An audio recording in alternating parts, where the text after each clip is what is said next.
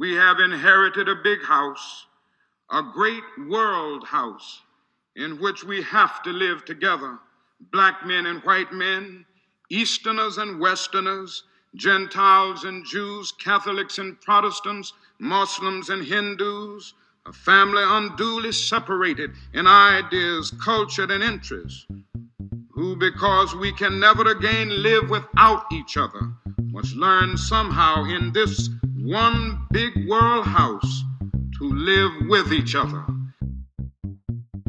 Welcome to the World House, a podcast inspired by Martin Luther King Jr. and his vision of a just and peaceful world. I'm Dr. Clayborne Carson, Director of the Martin Luther King Jr. Research and Education Institute here at Stanford. And I'm Dr. Mira Foster, Director of the Liberation Curriculum, our educational program here at the King Institute. We are about one week from the presidential election of 2020. And we would like to share with you a recording that's not just timely, but also relevant. Suffice it to say that we stand in one of the most momentous periods of human history.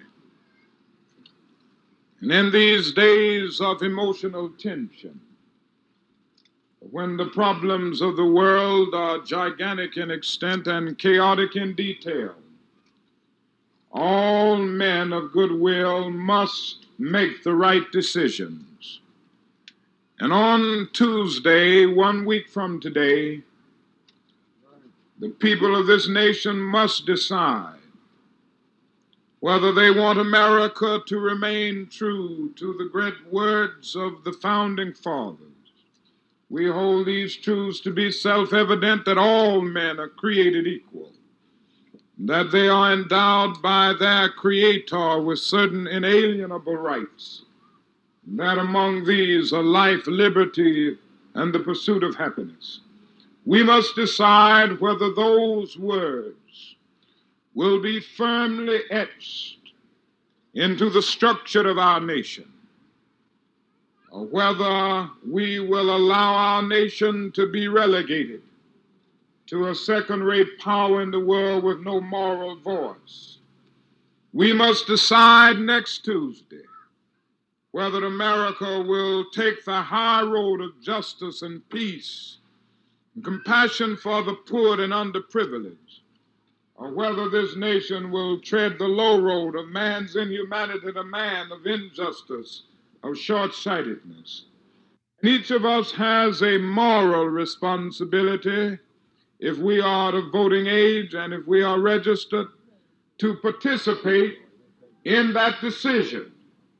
I come here to urge every person under the sound of my voice to go to the polls on the 3rd of November and vote your convictions. Now, I know you're intelligent people, and I don't need to tell you who you should vote for. I don't have any fear about that. You know who to vote for. I'm just asking you to vote. Now, just if you need, very seriously, never before in the history of our nation as a candidate for the presidency taken such a negative stand on the demands of our Judeo Christian heritage for justice and understanding goodwill and compassion for the poor and peace. And so all men of goodwill will go to the polls on November the 3rd. And I hope we will have a great day in our nation so that when we wake up on the 4th of November, we will know that America has made the right decision.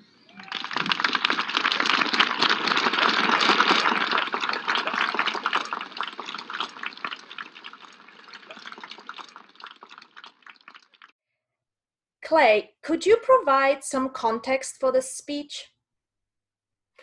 Well, Martin Luther King was very much involved in the 1964 campaign and he would later write about this and and I, I think I, I, can just quote from his statements about the importance of the 1964 election. He says that uh, the Republican Party had taken a giant stride away from its Lincoln tradition, and the results of Election Day illustrate how tragic this was for the two party system in America.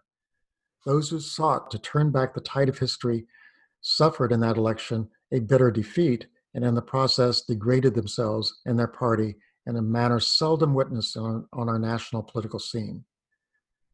I think that King could see the significance of the 1964 election in the sense that uh, the white South was moving away from the Democratic Party to the Republican Party, setting up a, a division that is still apparent in American politics.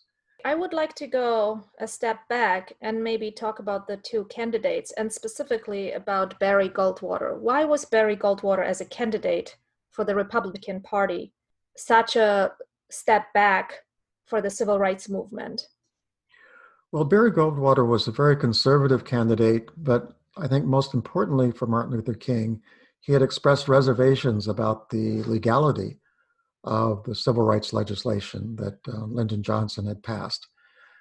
And also, he was the candidate largely because the white South and the Democrats uh, who um, had supported the Democratic Party were beginning to abandon the party and go over to the Republican side.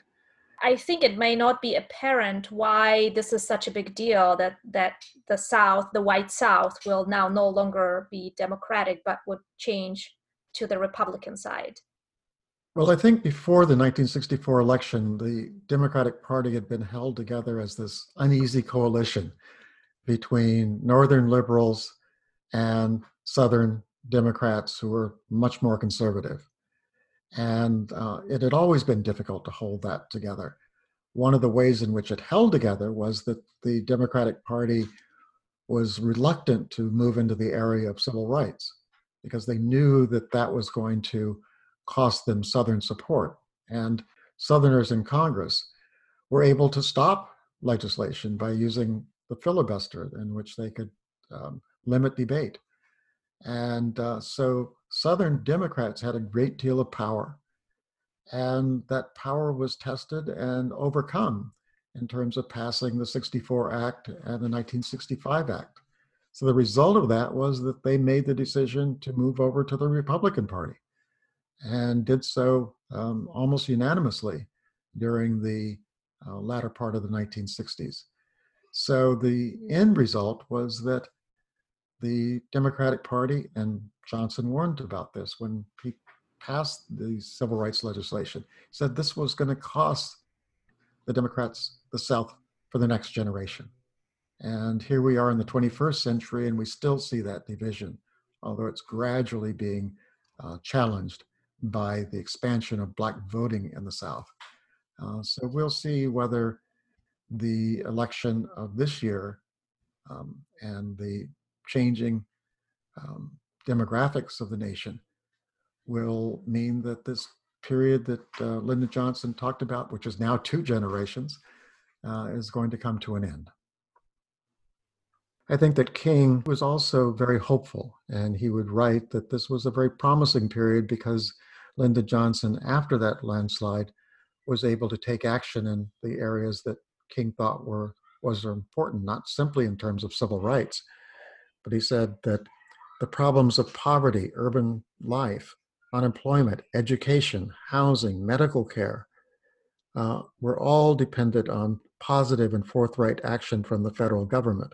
So that was the hopeful side, as he thought that Lyndon Johnson's Great Society programs would finally address that.